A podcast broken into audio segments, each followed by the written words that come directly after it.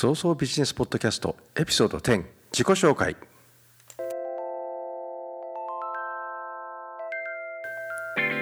こんにちは。今のところ日本でたった一人の早々ビジネスポッドキャスター有限会社 YEY の小田でございます。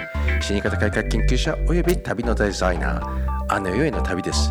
今日は2021年6月23日です。では行ってみよう。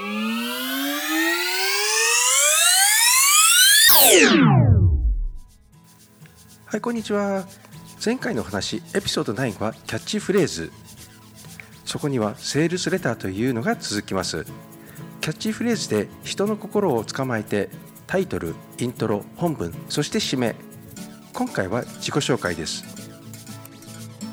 葬儀屋さんって人に自己紹介するとき自分は葬儀社に勤めていますとか単なる葬儀屋ですと言いがちです。果たしてどれだけの人が葬儀屋さんの仕事を理解しているかです。多分皆無です。だって葬儀を執り行った人ってどれだけおりますか？テレビドラマで見たって本当のことは分かりませんよ。ドラマだって勝手にディレクターの妄想で葬儀屋さんのイメージを自分なりに作り上げてしまうデタラメが多いんです。見ていますとイラッとしますが仕方ないですね。さて職業はいろいろとあります。しかしどういう職業なのか全くわからないですよね。日本人が想像がつくのはお肉屋さん八百屋さんとかパン屋さんです。それだってお肉屋さんの中やパン屋さんの中で細かく担当分かれてるわけですよ。私サラリーマンですって答えるサラリーマンは自分の仕事を他人に評価されたくないとか他人に知られたくないという気持ちも表しています。日本人は匿名が大好きですから。何しろ入国管理の手続きで職業欄のところにサラリーマンという項目があったりしますからサラリーマンでなければ会社役員とかもうそれって仕事じゃないですよ。つまり大切なことは自分がエキスパートであることを見なす必要があるわけです。今だからこそ送り人ですって言えるわけですけどそれだけじゃ葬儀屋さんは務まらないわけです。めんどくさいから葬儀屋ですと言ってしまいがちしまいがちですね。私は総裁業の中で主に司会とお客様の世話をする係です。とか司会と霊柩車担当です。とか祭壇を組む係です。といえばもっと会話が弾むかと思います。まあ実際花祭壇を組むのはお花屋さんの仕事なんだけどまあそんなことは使いたくない。残念だなと思います。世間は葬儀屋さんってどういう仕事をしているか全く理解してないんです。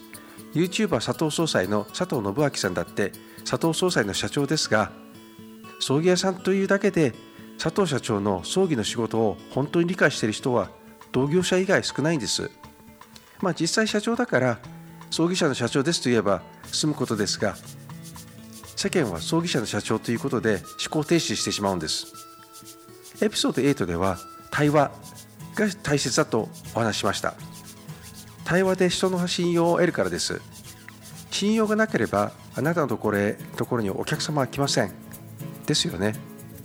会話により好感を持たれる要素にもつながるわけです。自己紹介を普段から練習されるといいのはお客様のところで担当何々ですとスラスラ言えるようになるだけではなくお客様も葬儀を自分自分任せにせず葬儀屋さんを信頼してくれるはずです。そうすることで葬儀を売るのではなく利用障害のない究極なサービス業である葬儀社の仕事を受け入れてくれるようになるでしょう。つまり葬儀屋さん自分のプロフィールを考えてみませんか？そこから営業は始まります。今日のお話はここで終了です。最後に少し私の本の宣伝を死神と呼ばれた男の本は Amazon で絶賛発売中です。英語版も出版予定ですでに翻訳を書き終えてあり本日序章を書き足して出版社へお送りしました。日本語版とはちょっと違うテイストで出版予定です。乞うご期待。今日のお話はいかがでございましたでしょうか？葬儀社の社員一人一人が会社の広告塔です。人材は宝です。宝をより価値あるものにすることもゴミにするのも社長の判断です。